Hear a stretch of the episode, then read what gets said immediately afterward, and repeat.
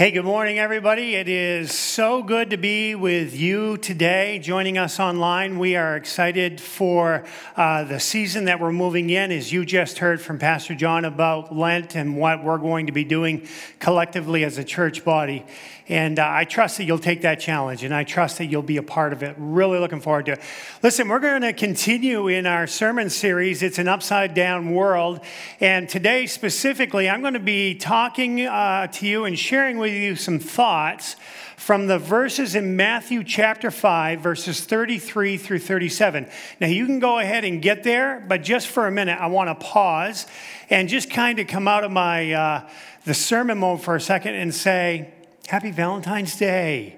It is so good to uh, have a day like this where we can spend a little bit of time reflecting on uh, love. And it is a good thing. Love is a good thing, it really is. And uh, I trust that many of you have already maybe uh, either said or shared something special with that someone special or your family members, whatever it is. It's always been kind of fun, you know, getting the little Valentine cards and the hearts and all of that type of stuff. But I trust that you have done that. Um, I made sure that I did it. So I feel like I'm in good shape right now. But anyway, I really want to encourage you to, uh, if you haven't done it yet, there's still time. You've got until at least 11:59 p.m. tonight to make that happen. So there you go. Also, another fun fact for the Rowe family. You, you're just to you're to be wowed at this one. Did you know that not only is there one Rowe preaching today, there are two Rowes preaching today. Many of you know that my daughter Victoria is the worship arts pastor, like Pastor John is here, uh, at Framework Church up in Presque Isle, Maine, and she is preaching today as well. And uh, she shared with me all of her sermon notes. So she said, Dad, you can do. No, I'm just kidding. But we're really excited to be able to do that together. Um, totally different uh, sermons, but I, I'm, as a dad, man, it just warms my heart to think about that. So, if, thanks for bearing with me on that. Just a little bit of uh, good feeling happening in that. So, are you there in Matthew chapter 5? Yeah, I trust you are. Um, if you haven't, you can let Pastor Ben or Pastor Mike know hey, tell him to wait a minute. I haven't got there yet. You've got time to turn to Matthew chapter 5, verses 33 through 37. And before we jump into the word, can we pray? Can we just commit this time to the Lord? Let's do that.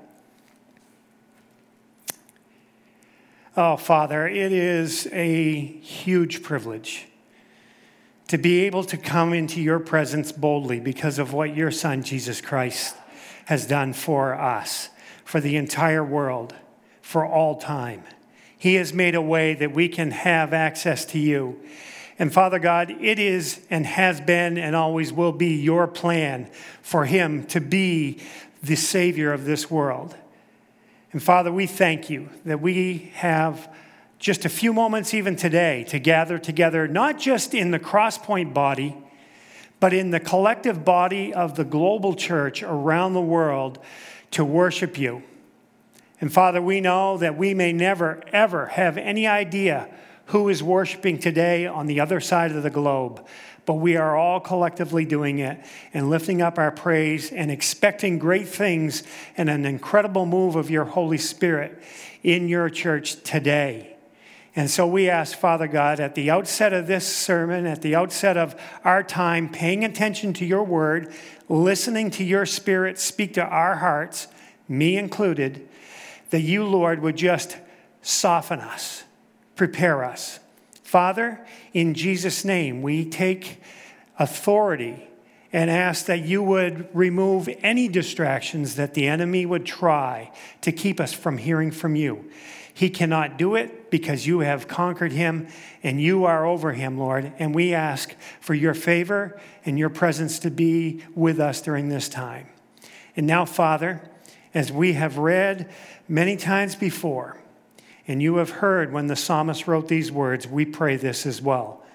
May the words of my mouth and the meditation of my heart be pleasing to you, O Lord, my rock and my redeemer during this time. In Jesus' name. And everybody said, Amen. Good. Well, listen, we are in this uh, continued series of the uh, It's an Upside Down World, the Sermon on the Mount.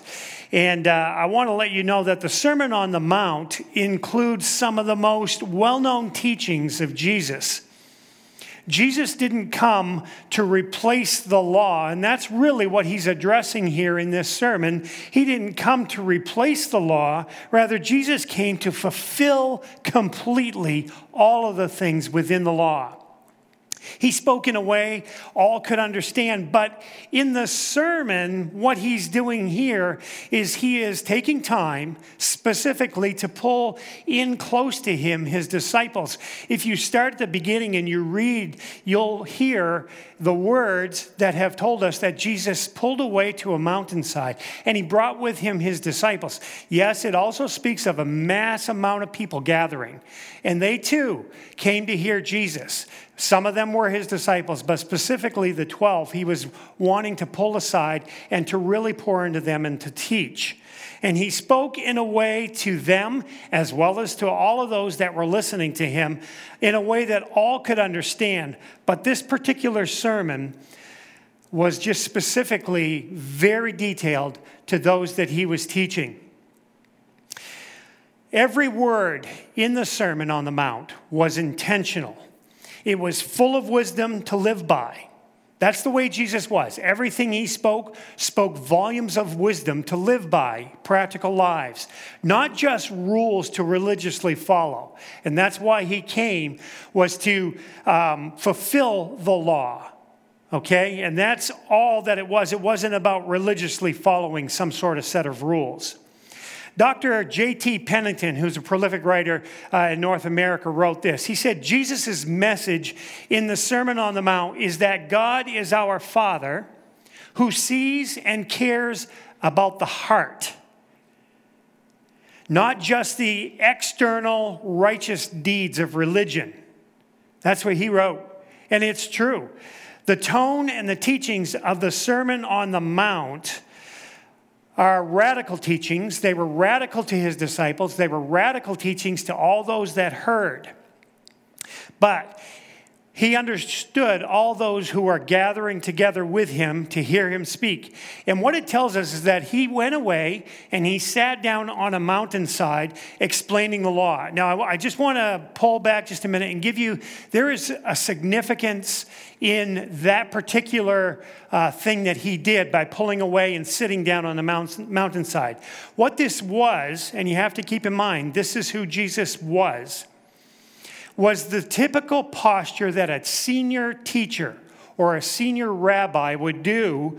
He would take those that were listening, especially his students or his disciples, his apprentices, if you will, he would take them and he would sit down before them and he would begin to teach. And that's what he was doing. And it would happen before the teacher explained the law. Here we see Jesus standing at the height of his popularity. He was at the pinnacle of his popularity among the people that he came to, uh, to seek and to save all those that were lost. And he was at the height of his popularity there. Although his ministry touched the masses, and we read many accounts in the Word of a lot of people gathering together to hear him speak, he saw the need to teach his disciples very closely that day. And so, what I'm going to do is, I'm going to challenge you and I'm going to ask you who are gathering and listening today to listen closely to Jesus as his disciples in 2021. That's what I'm asking you to do. And so, here we go. We're going to jump into Matthew chapter 5. Excuse me, verses 33 through 37.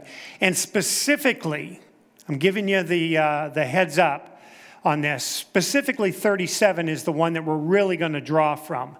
But we need to read the whole section of what this is about first. And it's talking about vows or, or making a vow or making an oath. But to do that, you actually had to use words, you had to speak truth to make this happen. And so, this is what he's teaching about in this particular point. It says in verse 33 You have also heard that our ancestors were told, You must not break your vows. You must carry out the vows you make to the Lord. Jesus is talking, but I say, do not make any vows. Do not say by heaven, because heaven is God's throne. And do not say by earth, because the earth is his footstool. And do not say by Jerusalem, for Jerusalem is the city of the great king. Do not even say by my head, for you can't turn one hair white or black. Just say, and this is verse 37, this is the one I really want you to pay attention to. Just say a simple yes, I will, or no, I won't. Anything beyond this is from the evil one. And so I really wanted you to, uh, to hear the words that Jesus is speaking here and the truth that he is speaking in these. As we've seen, and if you've taken time to read, and Pastor John and, and, uh, and Pastor John, both Johns, have preached about verses within the context of the Sermon on the Mount. And you've seen in the previous verses, if you've been reading chapter 5, 6, and 7 of Matthew, which entails the entire sermon, Jesus has been explaining for us the exceeding righteousness he mentioned here. Or to put it another way, Jesus has been explaining the commands of God that he himself is fulfilling. Now, I want you to understand that back in verse 17 of chapter 5, you can turn there if you want to. I'm going to read it to you. Just listen to this. Pay very close attention to this verse. Jesus says, Don't misunderstand what I'm saying. Don't misunderstand why I have come. I did not come to abolish, or if you will, demolish the law of Moses or the writings of the prophets. No, I came to accomplish. And what he's saying here is, I came to fulfill their purpose. And one of the ways that he fulfills these commands is by bringing out their fullness of it. For us as his followers, or for another way to think about how this happens, is Jesus is saying this I am going to put it all together all of the law. I'm going to put it all together and I'm going to pull it all together in a vast panorama. Now, I use that word panorama simply because what we read in the dictionary gives us an incredible idea of the, the uh, definition of panorama and what Jesus is doing about the entire law. If you look it up about the panorama in the dictionary, it says it is an unbroken view of the whole, W H O L E.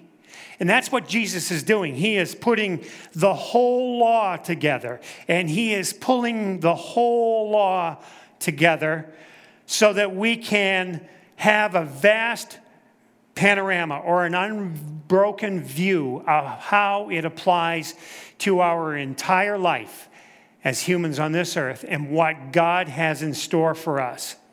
So we hear Jesus doing this very thing by speaking to topics like murder and adultery and divorce. And those are things that weren't just back then during that day, they're prevalent today as well. So, what exactly did Jesus do to bring out the fullness of God's commands in these things that we read in the Sermon on the Mount? He moved us past the outward actions and he focused on the heart because really that's where everything starts is within the heart right? What kind of heart eventually i'm going to ask you this question what kind of heart eventually expresses itself in things like murder and adultery and divorce? Well a heart poisoned by anger. And jesus refers to murder and anger as kind of on the same level so you think about a heart that has been poisoned by anger. Usually that happens when people murder.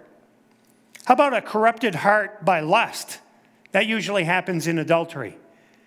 Or maybe in divorce, it's all about a heart that is self centered, excuse me, more focused on me, myself, and I rather than us as the team when it's speaking in that area. And so, as we move along with that, we read that there are six times in this Sermon on the Mount that we see Jesus contrasting how the Jewish teachers interpreted and taught the law, and then how Jesus interpreted and taught it. Sorry about the voice. Bear with me. As Jesus is making clear in his teachings like these here, our problem is not simply what we do wrong on the outside. And a lot of times when we see uh, news stories that have to deal with these things, it's all things that we can see the outward uh, result of something that has happened. It's who we are on the inside that really brings these things forward. How are we being spiritually formed on the inside? I ask you that as followers of Christ or anybody that's tuning in today and hearing the words from my mouth. And Jesus is here to fulfill all the law and to move us to become people who, who live. And then I want you to get this, because this is where, where we're really going to spend the bulk of our time this morning, who live and speak truth against the lies of the evil one. There's a lot of speaking going on in this world today by probably the vast amount of people. In fact, that's how we communicate is we speak words. It's a no brainer. But there's a lot of stuff that's being spoken today. So, all of this brings us to an important question. Think about this one. If Jesus is talking here about something that you do with your mouth, actually speaking words of truth, is he also telling you something about your heart? Sit on that a minute. Absolutely, it is. Think of a moment with me. What is Jesus doing in this chapter? Read it if you haven't. He's been guiding us in terms of the heart because everything that he's spoken to us about in the verses preceding it and in the verses following it and in the ones we read today all deal with something about the heart. He's been guiding us in those terms. And he's doing the very same thing here with us today in 2021. He's describing for us the righteousness of the kingdom. In other words, the quality of being morally right. And I really want you, as part of the body of Christ, to understand that we are called to be morally right with this in this day and age. He's describing the man and the woman who follows him. That's what he's describing here. What exactly does that mean, you might ask? Think about this it has to do with truthfulness and faithfulness and trustworthiness, with loyalty, with constancy, being constant, with honesty, with dependability, and with responsibility. When a person is thought of in those particular terms that I just listed out there, then you hear their words very clearly. Why? Because that person's everyday life has already established his or her credibility with those that they are around. So their words matter.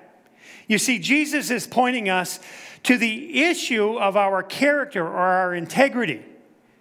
Do you speak truth in all things? Everything?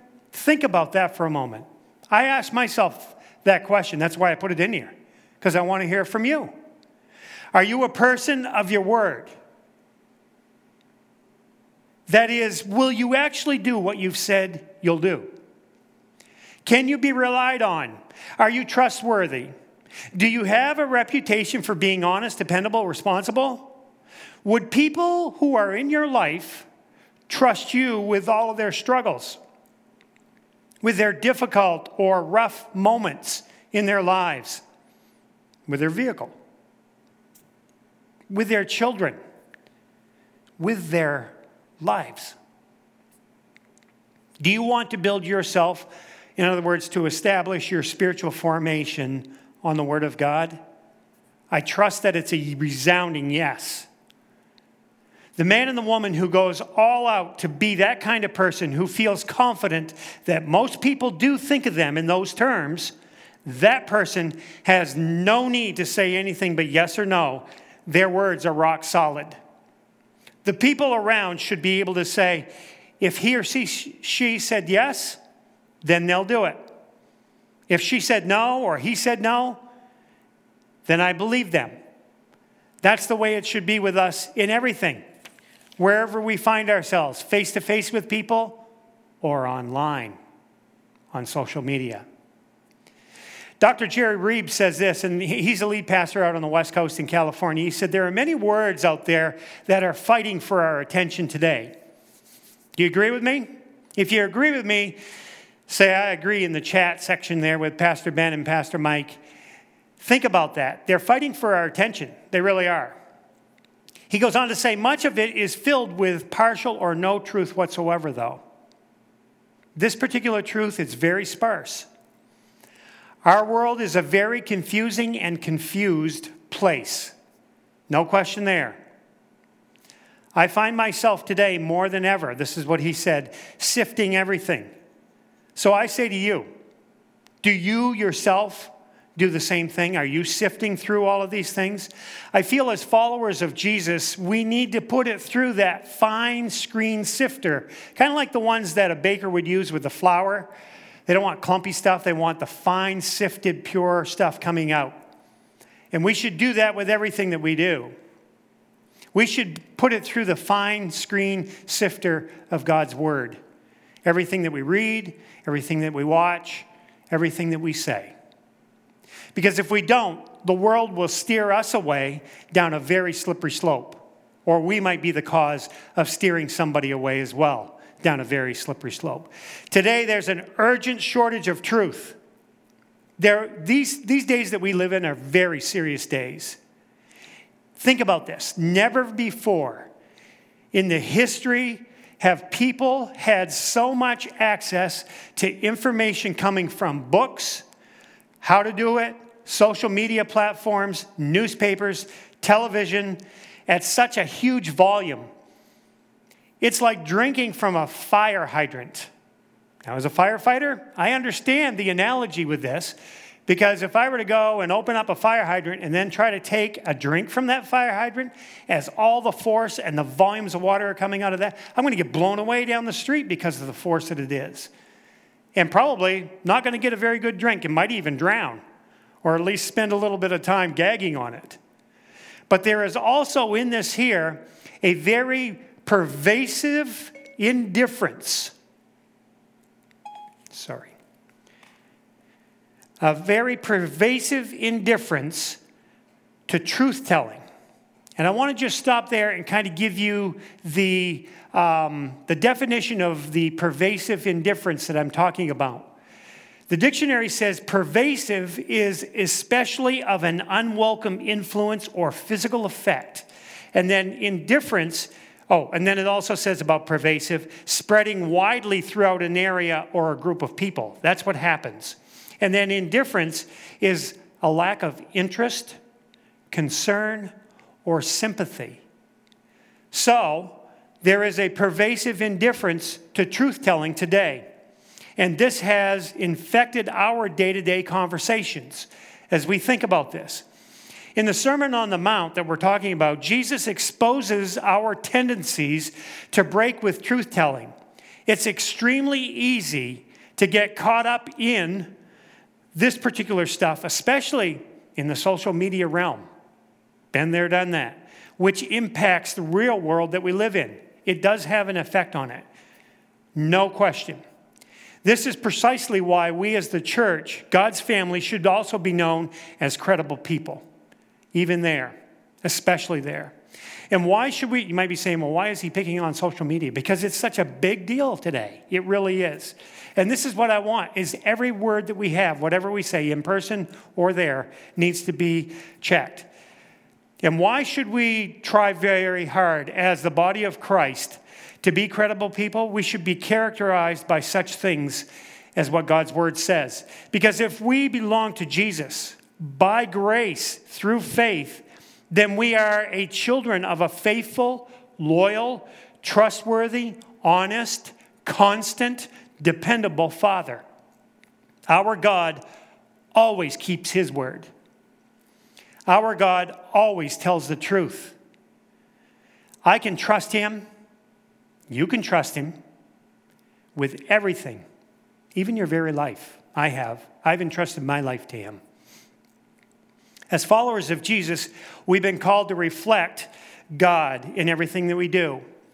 Yes, in all of our words, but also in all of our ways and how we love our neighbors. You've heard me speak about that in the past, about how we love our neighbors, and this is how we do it. I love the way Apostle Paul uh, shares with um, him wanting for people to see in his life um, the, the people that he was ministering to uh, the things that God was doing by the way he lived and by the way he spoke, not because he experienced some supernatural thing himself. They, he wanted to be a testimony in everything that God was at work and had changed his life and was guiding and directing him. In other words, he wanted to be based on his everyday life among those people as one who is filled with the truth that God has placed inside him. Is that your desire? Do you go all out to reflect the faithfulness of God in all of your relationships? Is this your goal in life for your reputation that you have to reflect your Redeemer? I'm just asking the question. I ask it to myself as well. If you do, then let me suggest that maybe we should acknowledge our failings when it comes to our credibility. All of us can struggle with being trustworthy because all of us struggle with, with trusting ourselves before God. And for some, that attitude can lead us to a lot of broken promises, a lot of excuse making. Been there, done that. And the formation of a very shaky reputation. But for others of us, that attitude leads to a life of non commitment. And that's not a good place to be as followers of Christ. A person may not be considered trustworthy, not because they've betrayed a trust, but because they've never earned it. Some of us tend to pull back when it comes to responsibility and dependability in hard times. I get it. I get that. Of course, there are exceptions to this in terms of hard seasons and circumstances in the life of people. But for most of us, we recognize the ways that we are being tempted to put love of self over the responsibilities that we have to those around us. You have people in your sphere of influence around you, and that includes in person, in your homes, at work, school, in your city, driving, and online. It's there. Jesus' words and his life is the example that we're to model our lives after. What he's doing in this Sermon on the Mount is he is peeling the paint off of all the self righteousness of our lives, not to wound us, but to heal us and to forgive us and to show us a better way, a more fulfilling way. Jesus said this You have heard it said, and he would share something, and then he would say right after that, But I say to you, that is good news.